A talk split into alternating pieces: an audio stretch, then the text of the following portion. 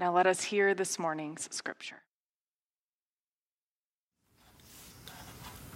Our first reading is from Mark, chapter eight, verse thirty-one, through chapter nine, verse one, from the New International Version. He then began to teach them that the Son of Man must suffer many things and be rejected by the elders, the chief priests and the teachers of the law, and that he must be killed and after three days rise again. He spoke plainly about this, and Peter took him aside and began to rebuke him. But when Jesus turned and looked at his disciples, he rebuked Peter. "Get behind me, Satan," he said. "You do not have in mind the concerns of God, but merely human concerns." Then he called the crowd to him along with his disciples and said, "Whoever wants to be my disciple must deny themselves and take up their cross and follow me. For whoever wants to save their life will lose it, but whoever loses their life for me and for the gospel will save it. What good is it for someone to gain the whole world, yet forfeit their soul? Or what can anyone give in exchange for their soul? If anyone is ashamed of me and my words in this adulterous and sinful generation, the Son of Man will be ashamed of them when he comes in his Father's glory with the holy angels." And he said to them, "Truly I tell you, some who are standing here will not taste death before they see that the kingdom of God has come with power." Our second reading is Mark chapter nine, verses two through eight. After six days, Jesus took Peter, James, and John with him and led them up a high mountain, where they were all alone. There he was transfigured before them. His clothes became dazzling white, whiter than anyone in the world could bleach them. And there appeared before them Elijah and Moses, who were talking with Jesus. Peter said to Jesus, "Rabbi, it is good for us to be here. Let us put up three shelters, one for you, one for Moses, and one for Elijah." He did not know what to say. They were so frightened. Then a cloud appeared and covered them, and a voice came from the cloud, "This is my son whom I love. Listen to him." Suddenly, when they looked around, They were no, they no longer saw anyone with them except Jesus.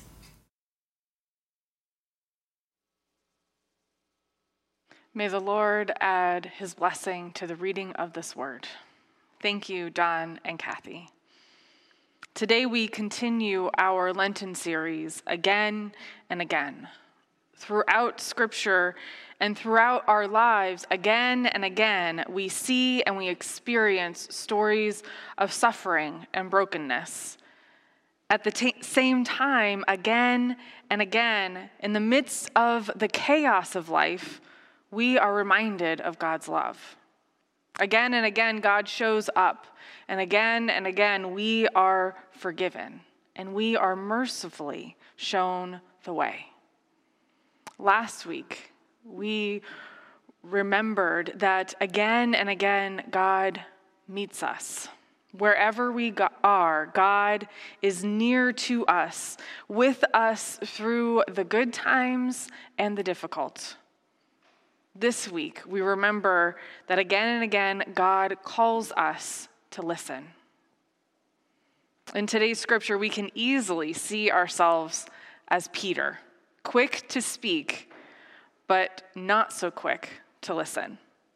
This has been a year of hard truths, realizing our own mortality, and that we, the highly privileged of the United States, are not as safe and secure as we thought. Pandemics affect us too. We realize the hard truth that our freedom to do whatever we want and whatever we choose, to visit whomever we would like, can be taken away by nothing bigger than a microscopic virus. We learn the hard truth that those with darker skin pigment have a very different lived experience than those of us with lighter skin. And a different lived experience is not often valued the same as our own. And then finally, we realize the hard truth that we will never be the same. Life will never be the same as it was a year ago. We are tasked with finding this new normal yet again. The Reverend T. Denise Anderson says, hard truths trouble the waters of our understanding and challenge notions of what is real. Hard truths trouble the waters of our understanding and challenge notions of what is real. If that doesn't describe the past year, then I don't know what does. And if we look at our scripture for today and what happened when Peter heard the hard truths of Jesus' fate, we can see that right there in the story. Jesus predicts this agonizing death and, and his resurrection, and Peter was confused. Just before this, Peter had named Jesus the Messiah, the chosen one who was finally going to save the Jewish people from persecution and oppression under Roman rule. So how then could that Messiah, Jesus, talk like this, act like he is going to be treated this way, saying he must suffer many things and be rejected by the elders and the chief priests and the teachers of the law, the very people who should believe him, and that he must be killed? If he was the Messiah, then how could this be? So Peter wanted to quiet Jesus. In verse thirty-two of today's scripture, it says that Peter took Jesus aside and began to rebuke him. Could you imagine this? Jesus speaking, and Peter comes up to him and, and motions to the others, one minute, please. And takes Jesus by the elbow and then leads him over to the side and says, Jesus, what are you thinking? Why are you talking like this? This is not how the Messiah is going to be treated. You are wrong. This is what you're going to do, Jesus. Imagine speaking to Jesus like this. And then Jesus says to Peter, excuse me, sir. Um, what are you doing? Who do you think you are talking to here if I am the Messiah? And he rightly puts Peter in his place. And he says, no, you need to hear this, Peter. This is what it means to be my disciple. Deny yourself, pick up my cross, and follow me. This is the hard truth that you need to know and hear and listen to. And yet, even after this exchange, when Peter treats Jesus like this, when Peter fails to listen, Jesus doesn't give up on Peter. He takes Peter, along with James and John, up to the top of the mountain to witness his transfiguration. And what they saw on the top of that mountain was probably more in line to what Peter was thinking about with the Messiah. Jesus' clothes are become had happened. But something had happened. There had been this moment of clarity where they saw and they heard. They had been shown the truth. Peter now understood who Jesus was and what exactly that meant. And what Jesus said, he realized was true, that he was going to suffer. He was going to be rejected by those very people who should have supported him the most. He was going to be killed, and he was going to rise again. Like Peter, again and again, we are implored to listen, especially when what we hear is unsettling, whether it's from God or others around us. Listening is this an act of humility. It's an acknowledgement that we don't have all of the information and that sometimes, in fact, we're wrong and that we must depend on others. It's an acknowledgement that we must depend on others to illuminate us so that we can change direction, to repent and turn back toward God and where God is calling us so that we can learn and grow in a new way. It is through listening that we are able to be transformed. This past year has been full of hard truths. And they were hard truths because we were faced with our own ignorance. We had to acknowledge our own ignorance and our own frailty. I remember watching the news last January, hearing about this new virus, COVID nineteen, and thinking to myself, oh, wow, that sounds really bad for them. What if it somehow comes over here? And then I quickly thought, oh no, I'm being dramatic. It's not gonna come here in Ohio. In many different ways, this past year has enabled us to truly listen to God's voice, to, to take all of that white noise and quiet it so that we can hear where and how God is speaking to us.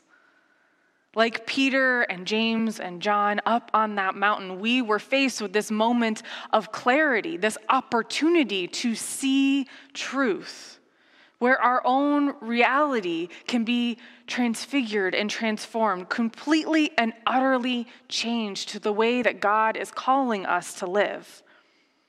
We have been given the opportunity to hear God's voice, to hear what is important, and hear what's really not important. And to recognize that the picture, even here in the United States, it's not all rosy and sunshine. That our siblings of color have had a very different and a very difficult lived experience. And it's time for us to listen and to be transformed. After the year that we've had, it's so easy to allow ourselves to stay trapped in shame and in guilt and embarrassment that we didn't see what was going on in front of our eyes, and to blame. Like the person in the poem that Dana read for us this morning, why have you not spoken up about it? When in fact, people, God, are screaming, screaming to be heard. But allowing ourselves to remain trapped, that would mean that although our reality has been transfigured, we have been given this opportunity to be transformed. We have chosen not to take it. We have chosen not to listen to God's voice. The Lenten season is this time where we are able to intentionally reflect. We take the time for these forty days plus Sundays to reflect on God, to reflect on who God is and how God is calling us as followers of Jesus to live differently, to be transformed, especially after this past year, because of the love that God has shown us, meeting us where we are, loving us always and forever, and even if. God meets us where we are on this journey, beckoning us, begging us even to listen, to examine the things in which our hearts are invested, to question how important is our comfort to us. Are we willing to listen to the hard truths and be changed by them, even if it proves to be difficult? Or are we committed to the status quo? Because it might be imperfect, but it's familiar. If there's one truth in my life, the poem said, that unfolds again and again, it is the need to listen. For again and again I will try, with good intentions, to act and to walk with love. But again and again I will make mistakes. Again and again I will say the wrong thing. Again and again they will call me Peter. And again and again they will be right. So again and again I will pray for the truth a truth that ricochets for ears that will listen, my ears that will listen, and for a space to hold the truth, to hold God's truth. If people are screaming, if God is screaming, and to be clear, they are, I do not want to miss it. Amen and amen. During this next song, I invite you to share any joys or concerns that you have with us, knowing that if you share them in the comments on Facebook that the world can see on the internet. If you would like to share um, in a more private space, you can email us on our website. Um, you can go on the top right corner. There's a prayer request button, and you can click that, and you can send us a prayer, and we will be praying with you and for you as a community. That is one of the joys that we get to, to have and to, to hold while we are yet physically apart. So let us go to our Lord and prepare our hearts for prayer with this song.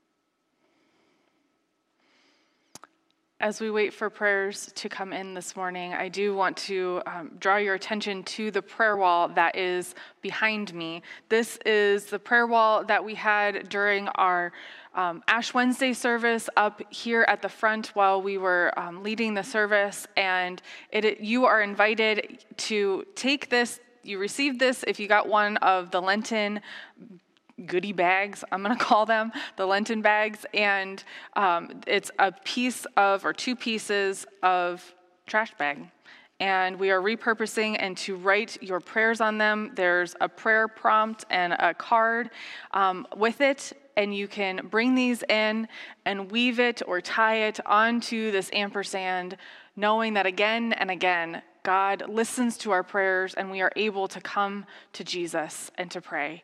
And we'll leave it here throughout the season of Lent, um, and we'll watch as the ampersand fills up with our prayers, knowing that we are praying with one another.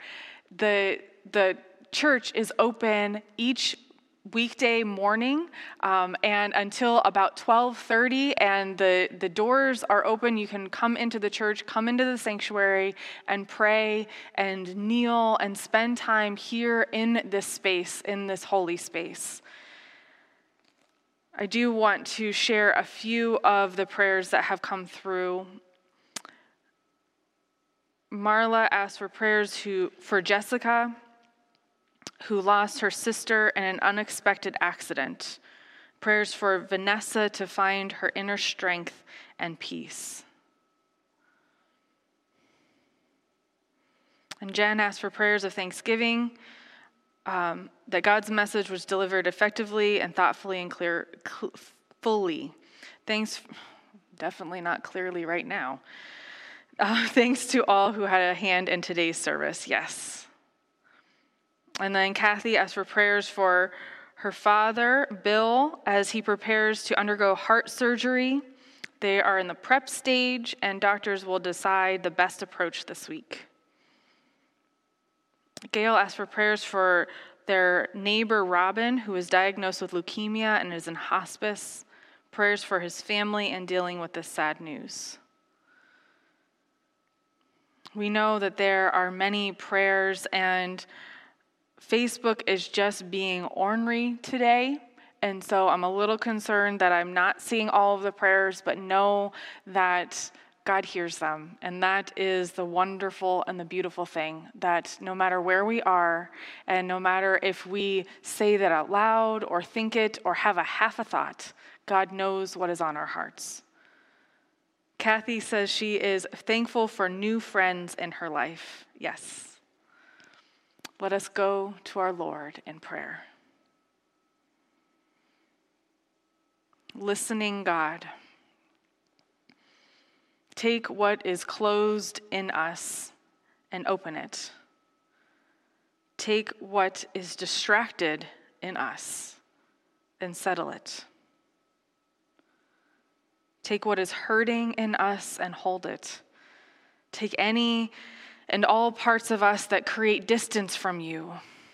For often we are like Peter, O God. We argue what we don't know. We fear what we can't see, and we almost always speak sooner than we should. We speak sooner than listening.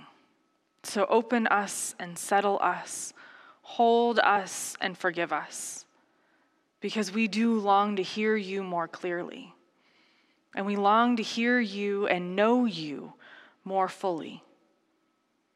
Again and again, we know that you are with us. In every breath and every step, you are there. You, God, meet us where we are. You are before and behind, above and below, within and around us. You have heard our prayers this morning, the list of people, the situations that are on our minds and our hearts. May your Holy Spirit be poured out on those for whom we have prayed, and also on the many that we have not lifted aloud. God, you listen to the quiet whispers of our hearts, and you respond with your loving wisdom. And so we pray silently to you now.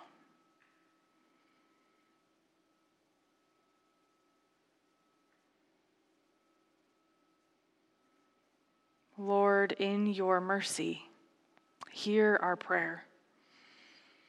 God, you invite us in. You meet us where we are. You hear our prayers. And God, you forgive us. Thank you. We pray all of these things in Jesus' beautiful name as we pray the prayer that he taught his disciples. Our Father, who art in heaven, hallowed be thy name. Thy kingdom come, thy will be done, on earth as it is in heaven. Give us this day our daily bread, and forgive us our trespasses, as we forgive those who have trespassed against us. Lead us not into temptation, but deliver us from evil. For thine is the kingdom, and the power, and the glory forever. Amen. It is so good to be worshiping together today. I pray that as you leave this space and this time together, may your mouth speak God's goodness. May your arms hold those in need. May your feet walk towards justice. May your heart trust its worth. May your soul dance in God's grace. And may this be your rhythm again and again and again until God's promised day. in the name of the lover, the beloved, and love itself. Go with courage, go with heart, go in peace and not in pieces. Amen. Go and listen this week. Have a fantastic week.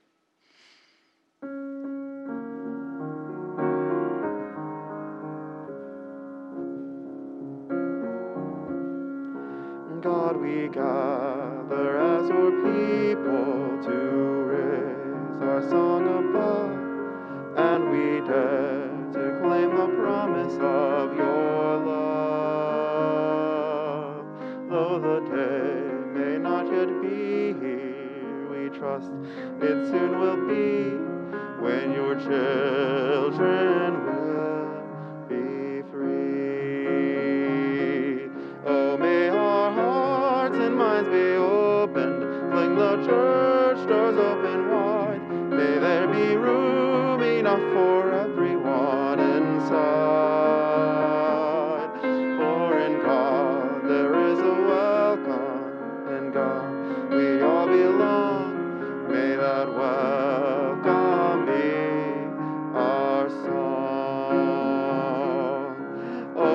sing for all the children, that one day they be free, and we sing for generations yet to be. Though they never have a reason to doubt that they are blessed, may they in your love find rest. Oh, may our hearts and minds be open, church doors open wide. May there be room enough for everyone inside. For in God there is a welcome, in God we all belong.